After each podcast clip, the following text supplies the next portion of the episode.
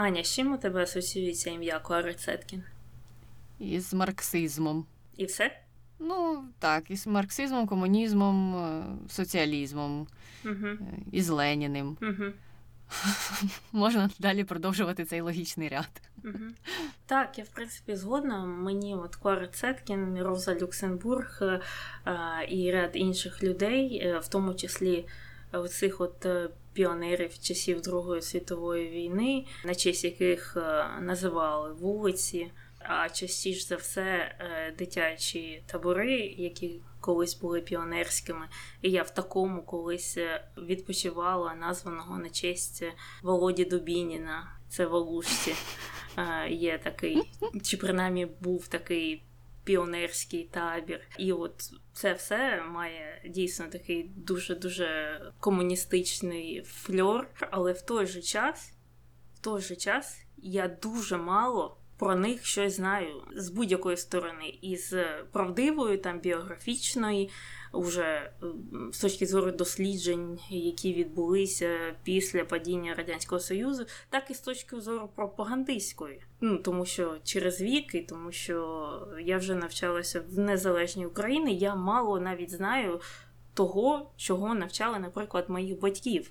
Ну, в плані там пропаганди, про їхню там звитягу, про їхню важливість, про їхній вклад в розвиток соціалістичного руху знаю дуже мало. І я думаю, що це на щастя. Це точно. Ну, але все одно сьогодні трохи більше поговоримо про декого із цих активістів.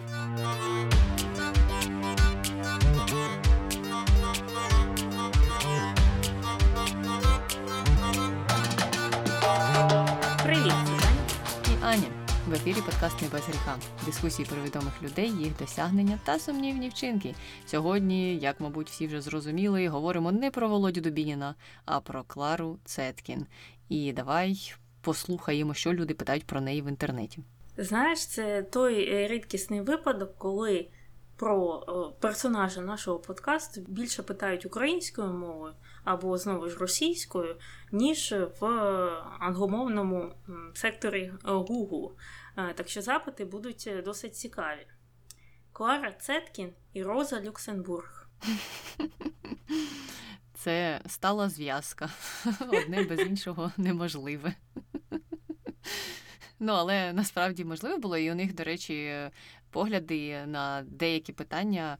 Ну, не те, щоб відрізнялися, але от Роза Люксембург не була помічена такою вже ж активною відстоювачкою е, прав жінок. Вона там більше по марксизму, по комунізму йшла, а Клара Цеткін відхилялася на інші питання.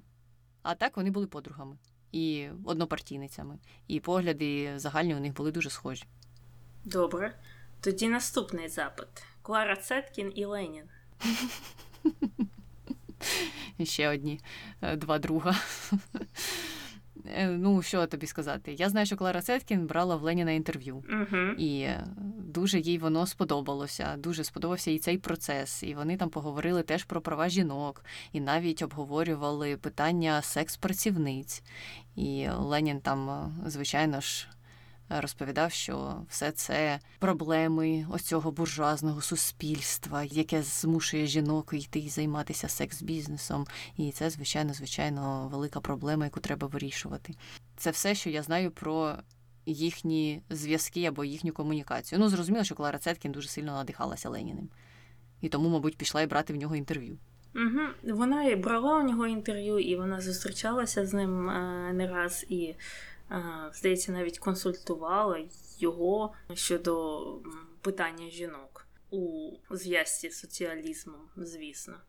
Наступний запит найцікавіший: Клара Цеткін, кафе Ніжній Новгород. Я там не була і не планую туди йти. Відгуків не дам, вибачте. Знаєш, я поцікавилася цим кафе і його назвою. І знаєш, Воно відкрилося всього 4 місяці тому в Ніжньому Новгороді, і ти ніколи не вгадаєш, якою їжею вони годують.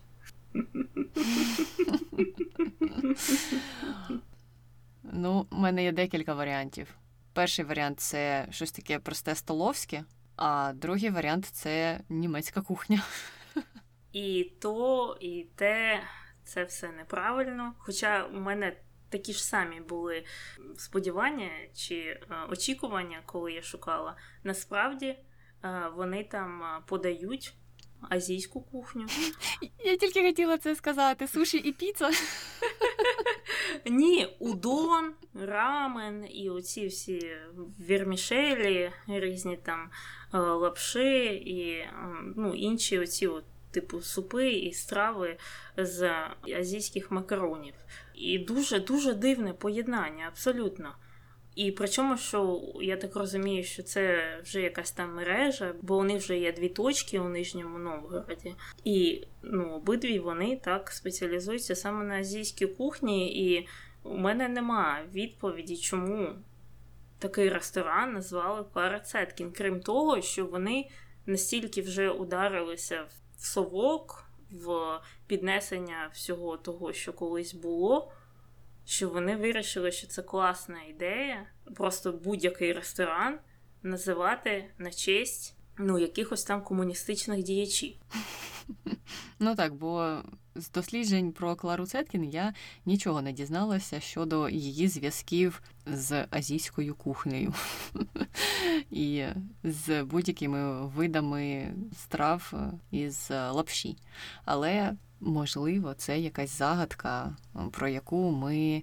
Не знаємо поки що. Якщо ви щось знаєте про Клару Цеткін і її кулінарні вподобання чи пориви, то обов'язково нам напишіть. А ми будемо переходити до першої частини подкасту. Поговоримо про Клару Цеткін і її досягнення, якщо такі будуть. Ну і про те, хто вона взагалі така. Е, вона, як відомо, була комуністичною активісткою і захисницею прав жінок. Побачимо, як вона їх захищала. Ну а народилася Клара Жозефіна Айснер у селі Відерау у Саксонії.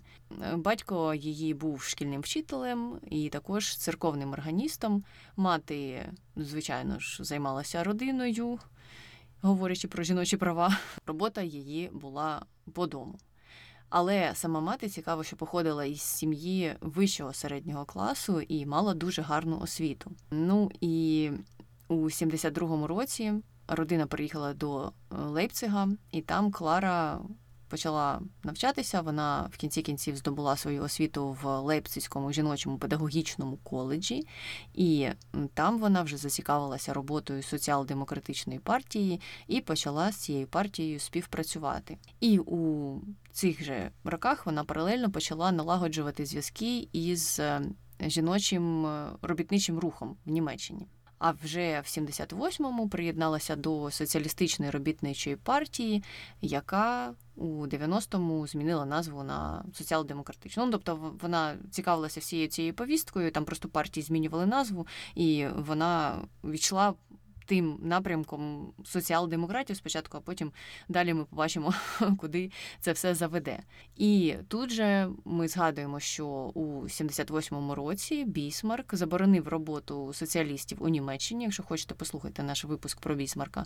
І тому е, вони почали масово виїжджати із країни. Ну і Цеткін, яка була прихильницею соціалістів, теж виїхала до Цюріха. Е, вона це зробила у 82-му році, а потім вже переїхала до до Парижу, і там почала вчитися на журналістку та перекладачку. Ну якраз під час перебування в Парижі вона активно долучилася до групи соціалістичного інтернаціоналу. А її кар'єра політична вже така більш активна почалася взагалі після знайомства з Осипом Цеткіним.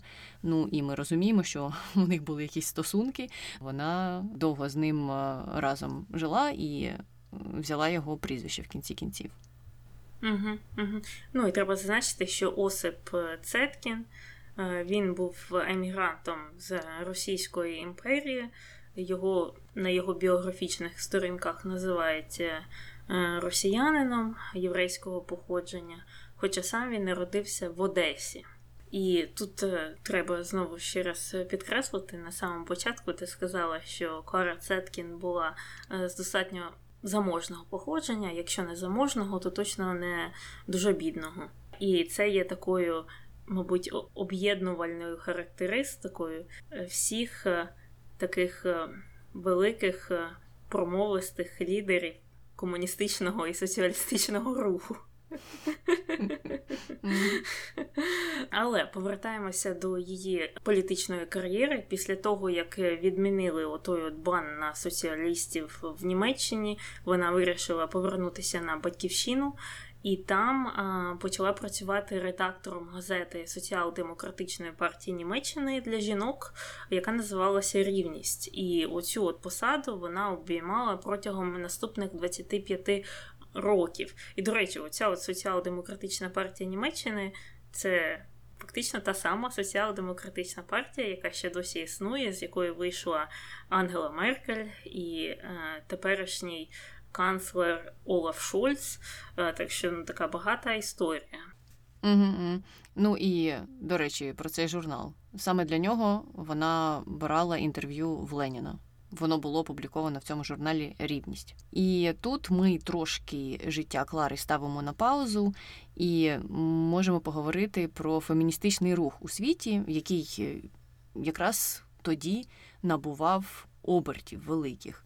Е, ну і заодне може трохи розвінчаємо декілька міфів, які дуже сильно ширяться соцмережами якраз е, у березні, навколо 8 числа, особливо. І почнемо з того, що якщо подивитися на дані Національного архіву США, то вони пишуть про те, що дата 8 березня отримала важливе значення у 1857 році ще, ще задовго до Клари Цеткін. І тоді стався марш текстильниць, які протестували проти несправедливих умов праці і нерівних прав жінок. І такий марш е, став одним із перших страйків робітниць саме. І під час цього страйку вони ще й вимагали скорочення робочого дня, гідної оплати праці, ну тобто боролися за свої права. Але в той же час ця подія цікава тим, що, що до неї є багато інформації різної, яка є суперечливою. І ми саме до цього маршу повернемося, коли дійдемо до конспірології. А поки що йдемо далі разом із жіночим рухом. Друге таке значуще 8 березня в історії було у 1908 році, і знову ж це сталося у США. Тоді жінки, які займалися шиттям на фабриках е, в Нижньому Ісайді, що в Нью-Йорку, теж почали протестувати проти жахливих умов праці, проти дитячої праці і вимагали надання жінкам також виборчого права. Ну і пізніше, уже на честь річниці саме оцих страйків, які відбулися у 1908 році. 28 лютого 1909 року, тобто через рік, у США вперше був відзначений Національний жіночий день. Ну і, звичайно ж, найактивніше цьому всьому дійству сприяла Соціалістична партія Америки. І вже після цього до ідеї святкування Дня боротьби за права жінок підключилися активісти з Європи. Тобто із США це все пішло е, у Європу. І ми бачимо, що спочатку у США не було такої прив'язки до 8 березня. У них взагалі це свято було таким плаваючим. Тобто, в 909-му вони відзначали його 28 лютого. Потім на наступний рік вони прив'язали його до дня. Тобто це був якийсь, ну, умовно, я точно не скажу, але там останній понеділок лютого чи там перший понеділок березня міг бути. Тобто не було сталої конкретної дати, коли тоді відзначали Національний жіночий день, але його вже у США в 1909 році, починаючи відтоді, відзначали. Ну і як я вже зазначила, цей рух перекинувся на Європу, і спочатку соціалістичний інтернаціонал на своїй зустрічі в Копенгагені е, вирішив заснувати жіночий день, щоб вшановувати рух за права жінок і підтримувати прийняття загального виборчого права для жінок. І його поступово так почали відзначати в ряді європейських країн. Але також там це свято припадало на різні дати, і теж це було переважно десь в кінці лютого, на початку березня березня.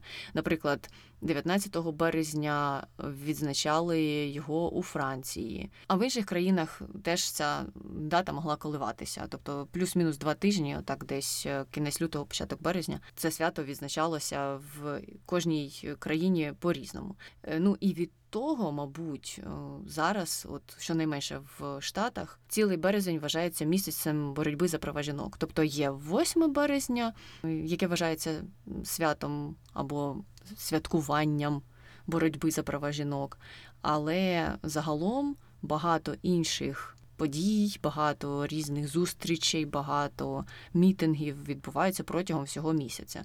Ну і на початку ХХ століття так було і в Штатах, і по всій Європі. І тут ми вже переходимо до Російської імперії, де почалися страйки 8 березня. Які в кінці кінців призвели до відмови царя від престолу. Ну тобто там нібито е, страйки почалися з жіночого руху. Потім це все поширилося, поширилося, перекинулося на більшу кількість людей, і в кінці кінців призвело до відмови царя від престолу.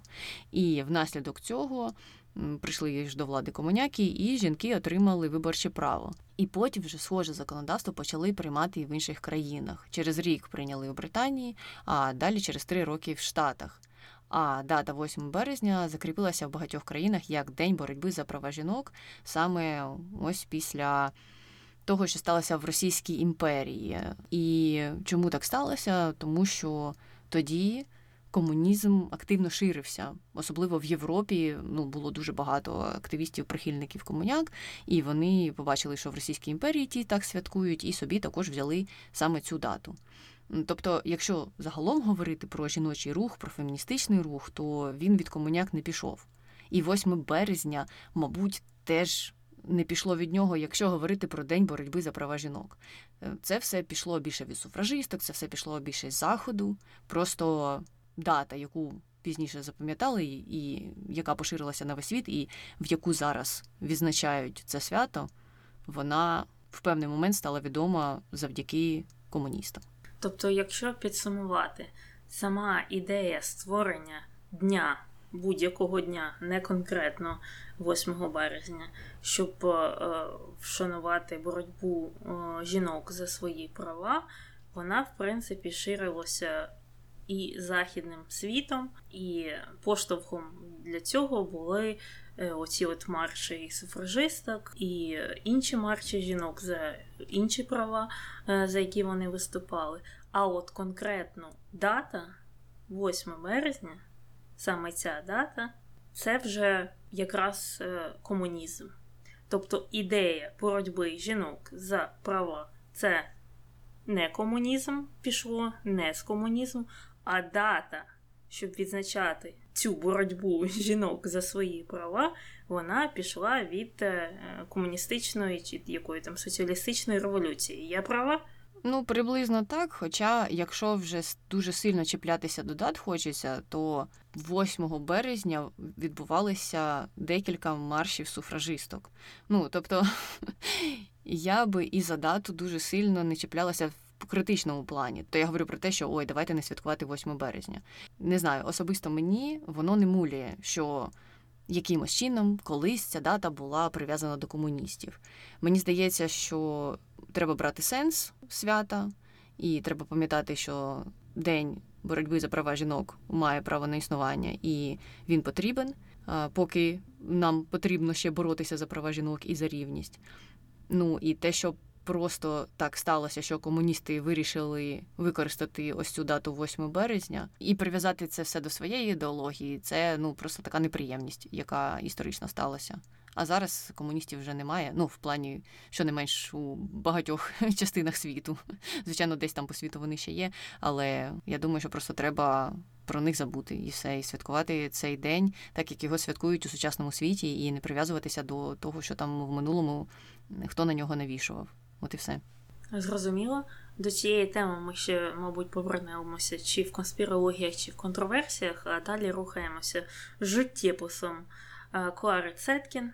Продовжуємо з її боротьбою за права жінок. Вона активно виступала за рівні можливості, виборчі права за жінок, також сприяла розвитку соціал-демократичного жіночого руху в Німеччині. І, окрім того, що вона була редакторкою газети Рівність, про яку ми згадували, вона також на початку ХХ століття стала лідеркою новоствореної жіночої служби при соціал-демократичній партії. І Пізніше вона також долучилася до організації міжнародної жіночої конференції, яка передувала загальним зборам другого соціалістичного інтернаціоналу в Копенгагені. Це якраз той другий соціалістичний інтернаціонал в Копенгагені, на якому було запропоновано соціалістичним країнам е, святкувати День е, боротьби жінок за е, свої права, але знову ж без дати ще тоді. І тоді Клара Цеткін виступила з цією ідеєю. Вона в цілому сподобалася делегатам цього з'їзду. І з наступного року у цей міжнародний жіночий день почали відзначати вже в багатьох країнах Центральної Європи.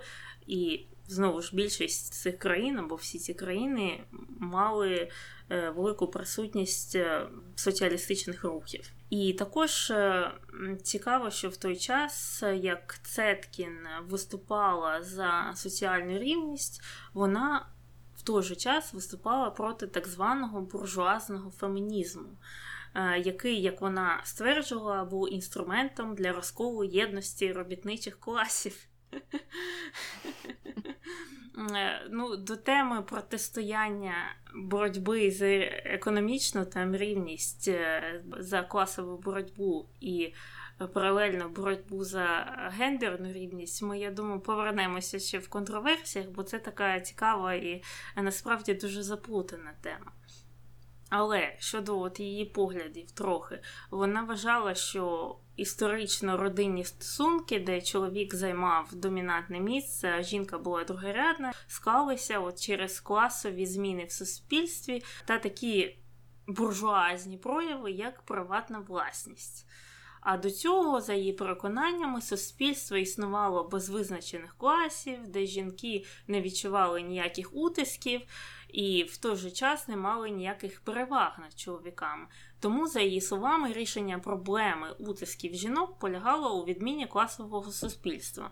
Тобто в її уяві, в її ідеології класова боротьба передувала гендерній боротьбі. Якщо б е, робочий клас переміг в класовій боротьбі, то проблема з утисками жінок вона сама по собі е, відпала. Що, мабуть, є найбільш е, контроверсійним з її біографії такі судження, тому що їх можна, ну, мабуть, легко відкинути, особливо якщо подивитися е, на статус жінок в тому ж е, Радянському Союзі, в цьому соціалістичному раю.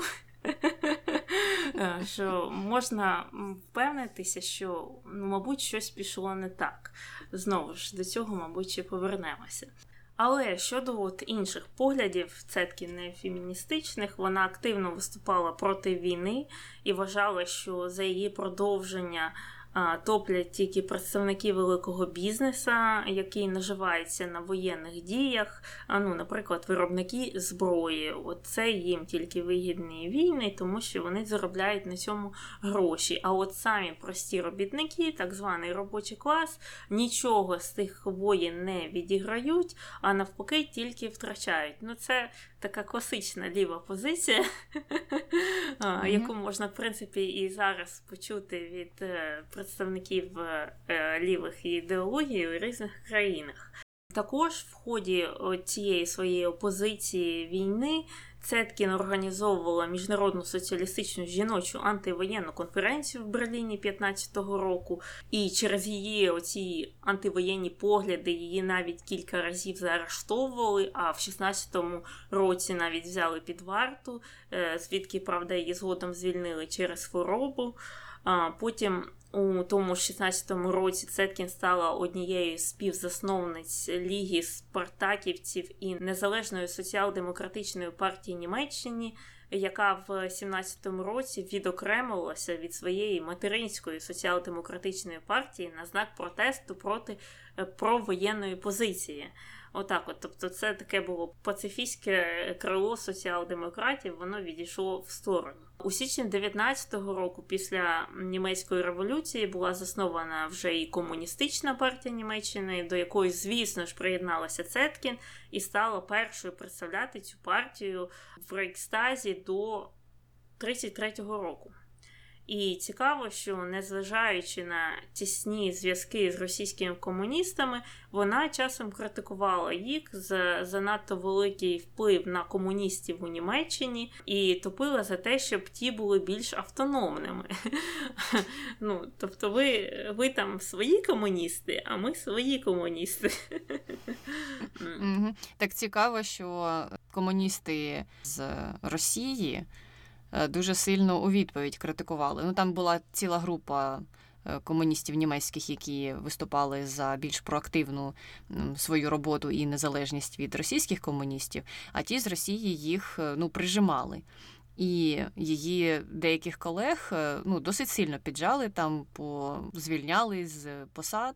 А вона залишилася. Вона була там у якихось комітетах правління, ну як вони там називалися у тих комуністів на той час, і її не змістили.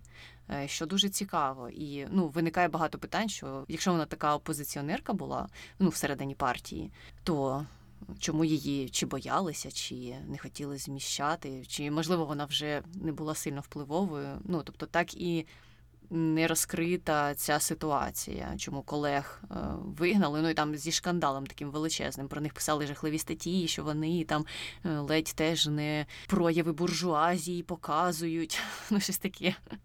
Е, так, що вони ніякі не ліві, а вони праві. А про Клару ні. Ну і цікаво, як це вкладається в цю ідеологію, що робітникам всього світу треба об'єднуватися. Це ж було був там слоган комуністів, що треба об'єднуватися всьому робочому класу по всьому світу, і так буде всім щастя. А тут е, виходить, що ні, треба якась певна автономія в кожній країні, кожному робочому класу своя автономія. Ну і Далі, що сталося? Після того, як Адольф Гітлер і його нацистська партія прийшли до влади у 33-му році, вони заборонили комуністичну партію та інших політичних партій, і тоді Цеткін знову довелося емігрувати, і цього разу вона поїхала, звісно, до Радянського Союзу, і там же в Архангельському під Москвою вона померла у тому ж 33-му році, їй було майже 76 років. Тобто для тих е, часів вона багато прожила, і її прах поховали в некрополі поблизу. Червоної площі, де, е, звісно ж, ховали всіх е, знаменитих комуністів. Ну, а щодо особистого життя, як ми вже казали раніше, у 1870-х роках Клара познайомилася з Осипом Цеткіном, з ним у неї зав'язалися романтичні стосунки, е, потім вона взяла його прізвище, і у них народилося двоє синів. Але на початку 89-го року Осип тяжко захворів і помер від е, туберкульозу. І Через 10 років після смерті Осипа Цеткіна вона одружилася з художником Георгом Фрідрихом Цунделем, але вони пізніше розійшлися е, незадовго до її смерті. А два сини, е, які народилися з Осипом, у них були російські імена Максим і Константин. І обидва вони потім в дорослому віці стали лікарями. Так що така от історія. Ну і тут традиційно переходимо до контроверсій. Трошки вже ми згадували про певні моменти у її роботі, які викликають багато запитань. Ну і загалом її спадщина є досить амбівалентною. Е, почнемо з того, що Кайзер Вільгельм II називав її найнебезпечнішою відьмою німецького кайзеррейху. ну, цікаво, що він її так боявся.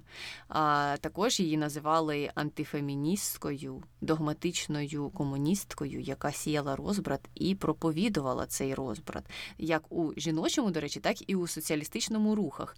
Ну тобто ніхто її не любив, виходить, що так. І тому я повертаюся зі своїм запитанням, як це її ще не змістили. Ну, але є такі противні люди на робочих місцях певних, яких ніхто не любить, але і змістити нікуди не може. Ну і тепер переходимо трошки до її переконань, якраз е, у питаннях жінок. Вона вважала, що для того, щоб звільнити жінок, для того, щоб вони отримали оці всі рівні права, треба ж, звичайно, щоб відбулася поразка капіталізму. І тільки це може допомогти звільненню жінок. Ми вже трошки зазначали, що. Вона могла подивитися. Мені здається, вона вже на той час, е, ну коли вона ці всі ідеї пропагувала, ну і там у пізніших фазах свого життя вона бачила реалізацію комунізму і те, що, скоріше за все, не відбувалося ніякого вивільнення або звільнення жінок. Мгм, А, ну або я не знаю, можливо, вона закривала на це очі. Чи вона вважала, що мало часу пройшло? Я без поняття. Але якби вона прожила більше, ну цікаво, чи вона би зневірилася у тих своїх переконаннях. Причому, що її ж основним там слоганом було те, що треба звільнити жінок з кухонного рабства. І звільнити жінок від трьох е, е, кей: це кухня, діти і церква. Там на німецькій мові воно все починається з кей, але моя німецька Мгм. дуже погана, так що я не буду це повторювати. Е, І її ідея така була, що от якщо надати жінкам ті права, за які вона виступала, і треба, щоб, по-перше, жінки стали поряд з чоловіками в боротьбі проти буржуазії, і тоді вони отримають е, доступ е, до ринку праці, е, доступ до голосування, до там профсоюзів і всього такого. І це вже автоматично буде означати, що жінки урівнялися з чоловіками. Мгм. Коли комунізм прийшов е, в Східну Європу та інші країни, дійсно він приніс певний набір прав для жінок. Право голосувати. Хоча, ну, це фейково, звісно, було право, тому що в Радянському Союзі воно начебто було дуже рано і у чоловіків, і у жінок, але вибору не було. Тобто це така ілюзія, ілюзія права на голос, але тим не менш. І, звісно ж, доступ до ринку праці, причому доступ до професій, які в багатьох країнах заходу, наприклад, ну, в Сполучених Штатах на ті часи вважалися просто абсолютно не жіночими, і жінок туди е, ну, не пускали там до буквально 70-х років ХХ століття. Тобто, якщо в Радянському Союзі жінка, яка там працює шахтарем, так, стахановка якась, це було нормально, і це віталося, і її вішали на плакати, і писали: от подивіться, чого ми досягли, рівність чоловіків і жінок. І в Радянському Союзі будь-яка жінка може стати от е, таким обличчям робочого класу е, і так далі. Тобто, це дійсно відбувалося. Жінкам відкрився великий ряд професій, який для них був закритий ще нещодавно, тому що вони там займалися або родиною, якщо вони були вищого соціального статусу, або фермерством, якщо вони були ем, селянами. Але що тут упускається, це те, що незважаючи на те, що ця жінка отримала можливість працювати на шахті, вона в той же час не звільнилася від кухонного рабства. Тобто рабство кухонне залишилося від жінок, все одно очікувалося те, що вони будуть доглядати за дітьми, готувати прати, робити інші там речі по дому, іти на роботу, пахати там 12 годину, як мінімум, зміну на шахті, повертатися додому і знову готувати прати, доглядати за дітьми, потім іти на шахту. І тут от ця от загвоздка, що вона це не врахувала, що щось тут не працює, недостатньо тільки відкрити е, жінкам. Можливість е, працювати на тих роботах, і на яких вони хочуть працювати. Відсутній якийсь ще один елемент, або, мабуть, не один. Ну так, вона тільки дивилася класово на е, цю проблему. Тобто вона вважала, що якщо ми переможемо, не ми, вони переможуть капіталізм, е, то і буржуазію, то тоді жінки вивільняться і буде рівність. Прийде вона магічним чином, але вона тільки дивилася на один малесенький аспект. І те, мені здається, що комуністам не вдалося навіть його реалізувати. Ну тому що треба ще пошукати дослідження яких, мабуть, немає, або які фейкові є, щодо там оплати праці чи умов праці, ну і всього такого іншого, що стосується чисто того, що жінки отримали можливість працювати. Ну і про виборче право ти вже сказала, е, те виборче право було теж просто вигаданим якоюсь мильною булькою. А от стосовно гендерної рівності вона взагалі була сліпа, і вона на це не дивилася. І вона навіть була проти цього. Ну тому що ми вже трохи зазначали, вона виступала проти феміністичного руху, тому що вона вважала, що цей рух е, складається із жінок вищого і вищого середнього класу. Е, ці жінки мають якісь свої там інтереси, які відрізняються від інтересів жінок робітничого класу, і тому вони не можуть разом боротися за ці права. І, взагалі, гендерні права це щось таке, що не те, що там немає права на існування, воно не варте уваги. А вартої уваги тільки соціалізм, який, якщо переможе, то тоді всю дискримінацію жіночу е, він призведе до нуля. І це була її основна помилка, те, що вона не дивилася на все в комплексі, те, що вона не хотіла співпрацювати із е, представницями феміністичного руху. Ну тобто вона з ними відверто конфліктувала, і вона розповідала, що цей рух взагалі не має під собою ніякого ґрунту, що він побудований там на піску, що це якийсь картковий будиночок, і що це немає ніякого дотику до реальної цієї боротьби, якою вона займається. І звісно, що з цього і виходили всі ці проблеми, про які ти говорила, про те, що жінка після там зміни на шахті поверталася додому, і ще їй треба було пропрацювати день вдома тільки на іншій роботі, на домашній роботі. Цікаво, що вона навіть е, маючи матір, яка займалася все життя родиною цього не помітила. Чи ну я просто не знаю, як вона е, це собі легітимізувала взагалі, чи вона звертала на це увагу, чи вона вважала, що ну ще пройде 25 років, і воно саме собою якось там вирішиться. То можна тільки спекулювати на цих питаннях. Це зрозуміло. Ми побачили проблематику її поглядів в цьому випадку, але я тут хочу зайти з іншої сторони і подивитися на якраз перетин соціалістичних реформ, назвемо це так, і е, фемінізму. Як приклад, давай розглянемо проблему відсутності державної дошкільної освіти в Сполучених Штатах. І проблема така, що на відміну від е, країн колишнього радянського блоку або Східного блоку, або навіть більшості країн Європи, або абсолютної більшості країн розвинутого світу, так званого, Сполучені Штати не мають державних дитсадочків. Тобто школа державна є, коли вон там 7 років чи 6 починається. Тобто проблем нема. Ти бідний, багатий, середній, будь-який. У тебе десь якась є біля школа, куди ти можеш відправити своїх е, дітей. Ця школа може бути абсолютно жахливою, але вона є, і вона безкоштовна. Ну, в плані того, що вона фінансується з податків, і ти з кишені нічого не платиш. Те ж саме не можна сказати про дитсадочки, тому що їх нема державних. Є так звані прес-кулс, вони, здається, там з 5 чи з 4 років, вони тільки там 2 роки, вони.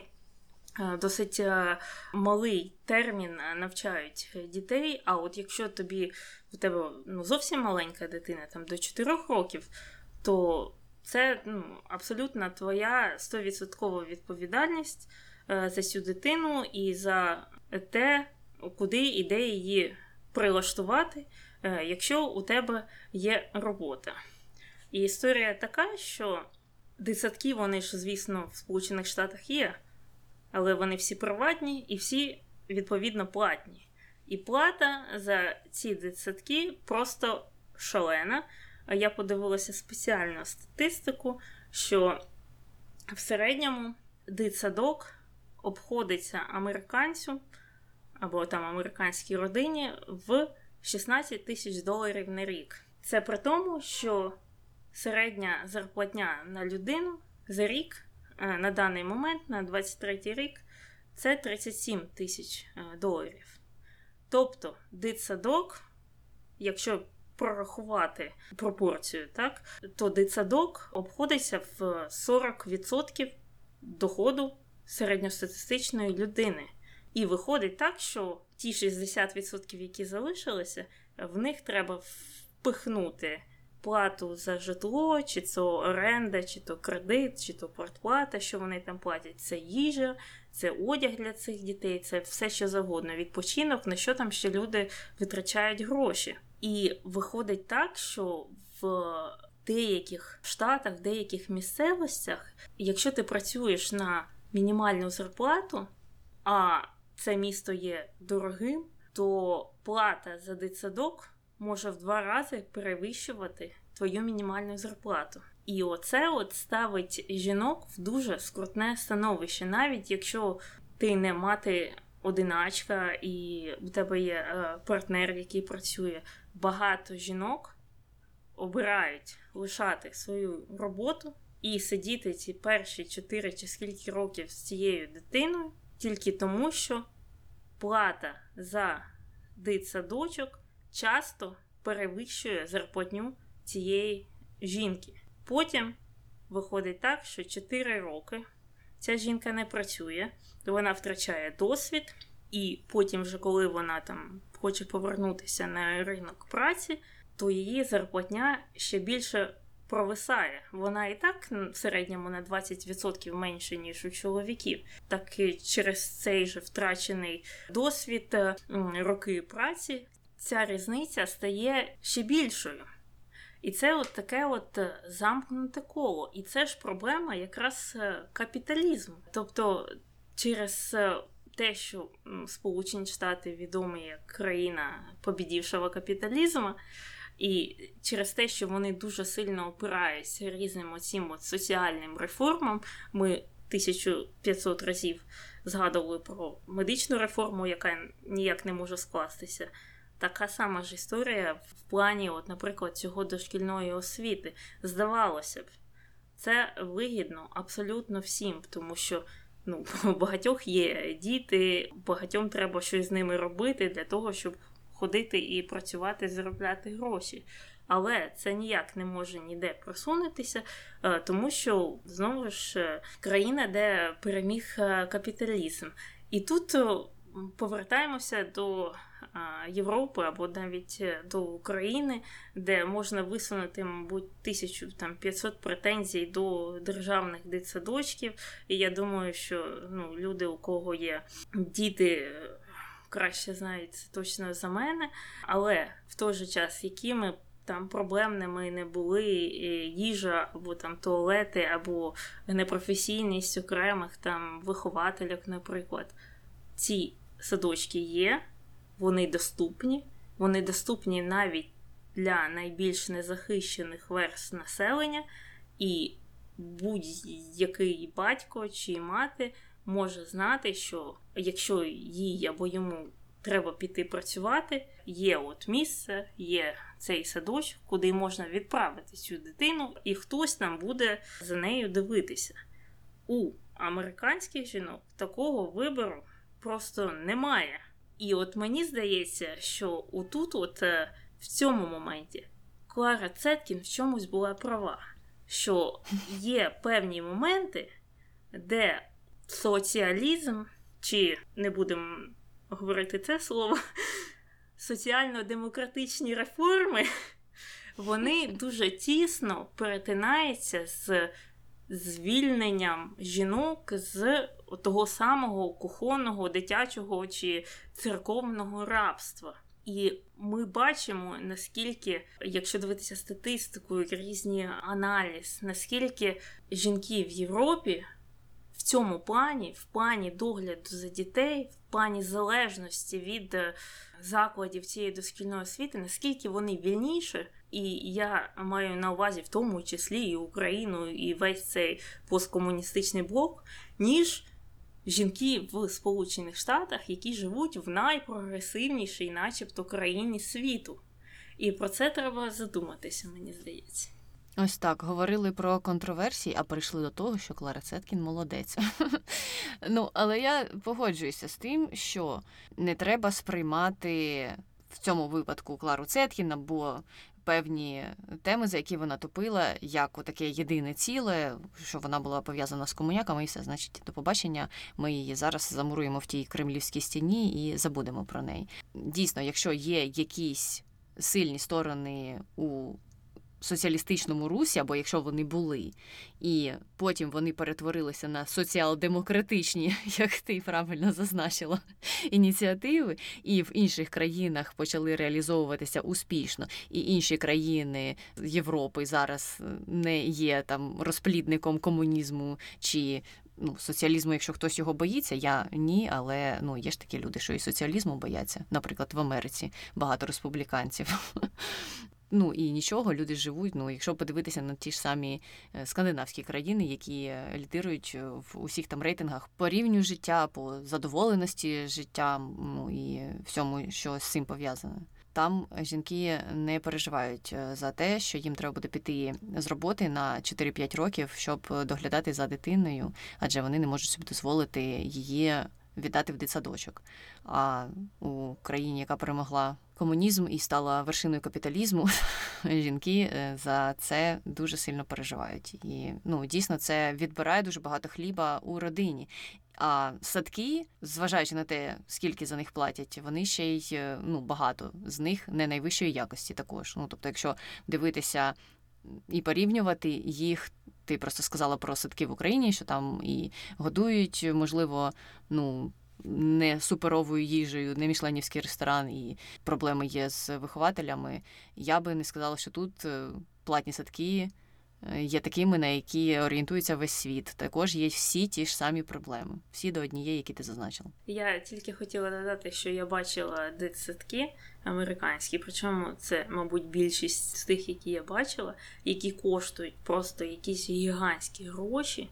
Але якщо подивитися, що там всередині і яка у них програма, то той дитсадок державний, в який я ходила в кінці 80-х років на початку 90-х, декілька разів кращий. Як би це дивно не звучало. Є ще над чим працювати. Дійсно, в певних моментах ми бачимо, що ліва повістка була б доречно. В інших моментах ми бачимо, що ну, трохи вони перегинають палку, якщо говорити про, наприклад, місцеву політику американську. І ну, є вимоги, які зовсім нереалістичні, ти розумієш, що ну, це ніколи не пройде. Але щодо дошкільної освіти і щодо того, щоб вона стала безплатною, я не розумію також, так само, як і ти, як це може бути невигідно навіть ну, тим суперправим республіканцям, які топлять там за те, щоб кожен був за себе і заробляв собі на життя і справлявся сам з своїми проблемами. Ну чим більше людей буде працювати на ринку, тим краще для країни загалом і для її економіки. Мені здається, це найпростіша теза, е, яка має їх переконати. Але ж ні, є якісь моменти, які не переконують. Це що лобі дитячих садків таке сильне в американській політиці, чи що? А може, Клара Цеткін була права, що антижіночні якісь ідеології вони укорінені в капіталізмі. Що це спеціально робиться е, для того, щоб е, тримати жінок саме у тому кухонному рабстві. Отак. Ну, Таня, ми не побачили перемоги комунізму, тому ми не можемо порівнювати. І не знаємо, як би було. Якби в усьому світі, не дай Боже, переміг комунізм. Це правда. Але я думаю, можемо тут поставити крапку або три крапки на а, контроверсіях. До речі, пишіть нам, що ви думаєте про Клару Цеткін, про дитячі садки в різних країнах, і взагалі, е, як ви до цього ставитесь, ми переходимо до конспірології. Як ми обіцяли, поговоримо про отой от марш текстильних працівниць або швачок е, в Нью-Йорку, який мав або не мав місце бути у 1857 році, якраз на 8 березня. І оцю дату, як основоположну е, для святкування Дня за права жінок, е, цитують в багатьох е, джерелах, в тому числі в джерелах, які мають під собою якийсь ґрунт, тобто тих джерелах, яким прийнято довіряти. В той же час французькі дослідники ще всередині ХХ століття писали, що насправді оцього от маршу, на який всі посилаються, маршу 1857 року в Нью-Йорку, його не було, тому що вони не могли знайти ніяких згадок у пресі про цей марш. Що, мабуть, це все ж таки е, щось, що було вигадано вже ретроспективно, а насправді цей день все ж таки був заснований уже там на початку ХХ століття. Оце якраз на тій другій міжнародній соціалістичній жіночій конференції в Копенгагені, де Клара Цеткін виступила там зі своєю промовою і сказала, що нам е, потрібен такий день. І це, начебто, є підтвердженням того, що ідея жіночого дня пішла не від феміністичних груп, не від суфражисток, е, не від е, борчинь за права жінок. А саме від комуняк, від соціалістів на якомусь соціалістичному з'їзді вони приїхали, вирішили, потім стали його е, святкувати. І також знову французькі дослідники питалися, звідки взагалі взялася ця інформація про оцей марш швачок у Нью-Йорку. І начебто вони говорять, що у Франції всередині знову ж ХХ століття була така жінка на ім'я Медалін Колінг. Вона була головою великого там французького профсоюзу, і вона саме хотіла популяризувати День жінок, але не хотіла прив'язки до комунізму чи соціалізму, тобто вона хотіла відмежуватися від цього всього фльору е, комуністичного. так? Тому вона, начебто, зробила оцю прив'язку до Нью-Йорку, до 1857 року, щоб, начебто, показати, що та ні, тут Клара Цеткін не при чому, комуністи не при чому. Це все було ще задовго до них. Хоча в той же час як я згадувала на початку, багато з американських джерел, офіційних сайтів, державних сайтів згадують цей марш і вказують, що, начебто, саме з цього маршу в Нью-Йорку. Почалося 8 березня, а саме, мабуть, не 8 березня, а в ширшому сенсі День е, боротьби за права жінок, де тут істина це не знаю, питання спекулятивне. Але я пішла в архіви York Times подивитися, чи є якісь згадки про цей марш швачок у 57-му році. Згадок там я не знайшла. Тобто, першу джерел я не знайшла.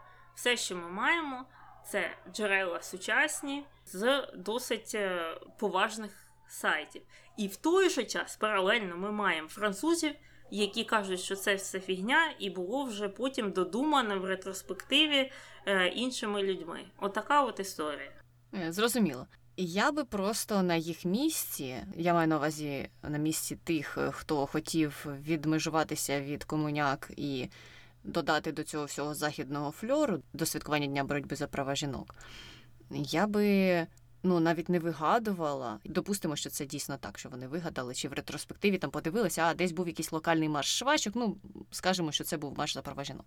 Я б цим не займалася, тому що ми і так знаємо, що суфражистські рухи почалися не в Російській імперії, і що сама Клара Цеткін подивилася на захід надихнулася, і просто через те, що вона була такою класною е, спікеркою, і через те, що вона була такою яскравою особистістю, тоді вона змогла це все просунути і донести і популяризувати. Їй вдалося краще.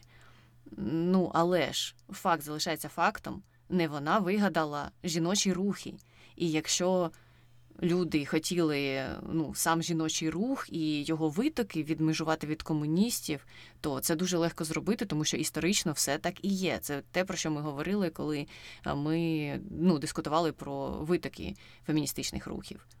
Просто треба було б від цього відштовхуватися і навіть не віддати, а просто від того, що е, ці події почалися не з комунізму. Вони почалися в Америці, вони почалися з суфражисток, потім вони перекинулися на Європу, потім вже Клара Цеткін помітила, а потім вони вже тільки дійшли до Російської імперії, і потім уже комуняки це все підхопили. Ну тобто вони в цій ланці були ледь не останніми.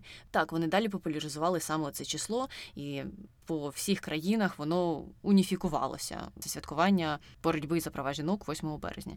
Але і до цього в деяких країнах на восьме число це все припадало. І загалом, якщо дивитися на цінність цього руху, ну то все це пішло не від комуністів і тим паче не від Брежнєва, як кажуть деякі люди. Угу.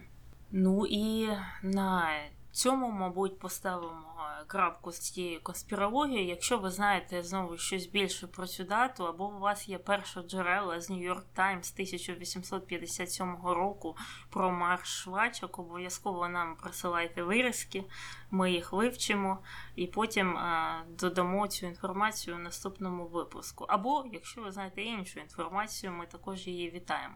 А зараз переходимо до коментарів про Льюіса Керрола. Ну а коментар звучить так: тепер чекаю на випуск про Джека Різника. А у нього є якісь досягнення? Ну, дивлячись, кого спитати, якщо в нього спитати, то, мабуть, він щось і вважав своїм досягненням.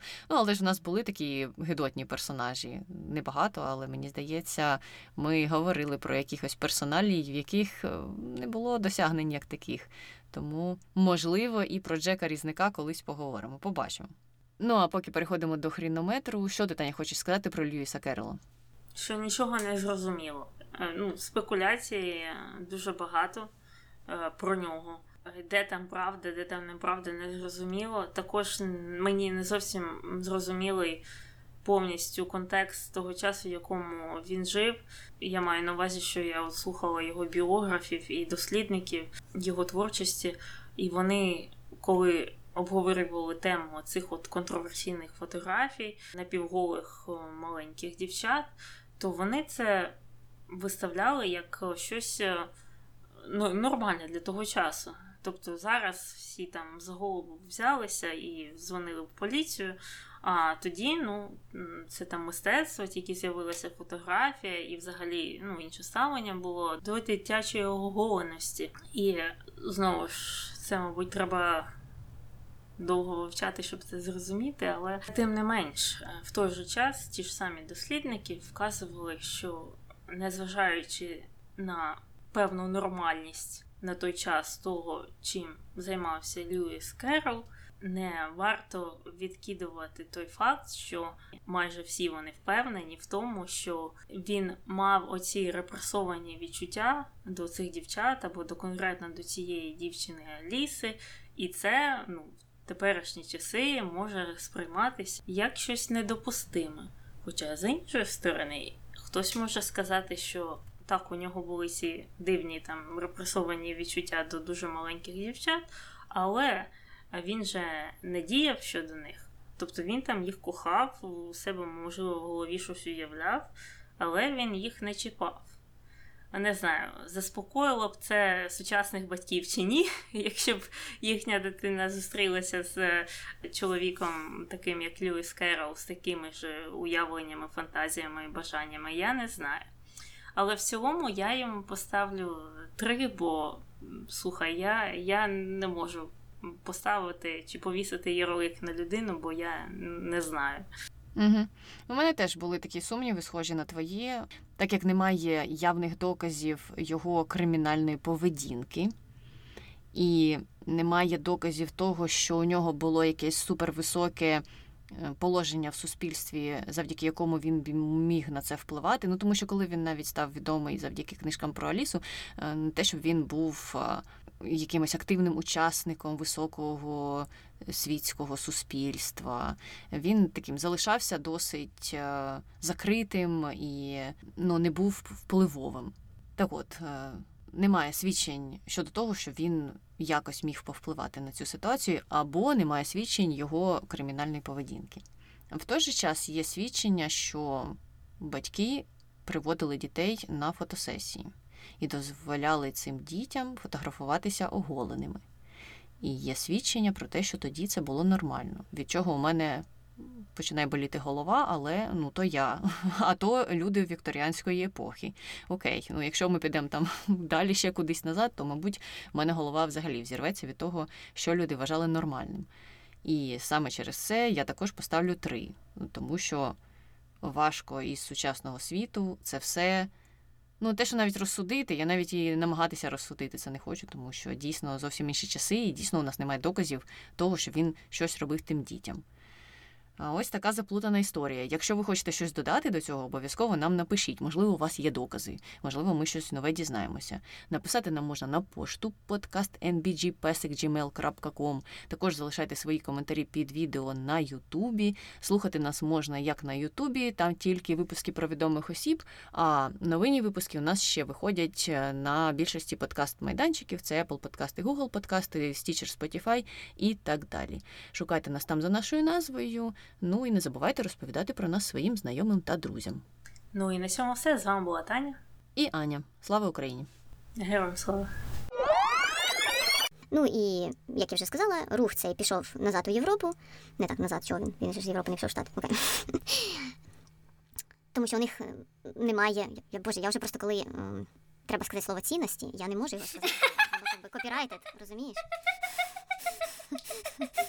Я шукаю, шукаю слово, я не можу знайти. Ти хочеш сказати, що це подкаст не е, для людей, які люблять книжки і цінності? Очевидно, ні. Так, що я там казала?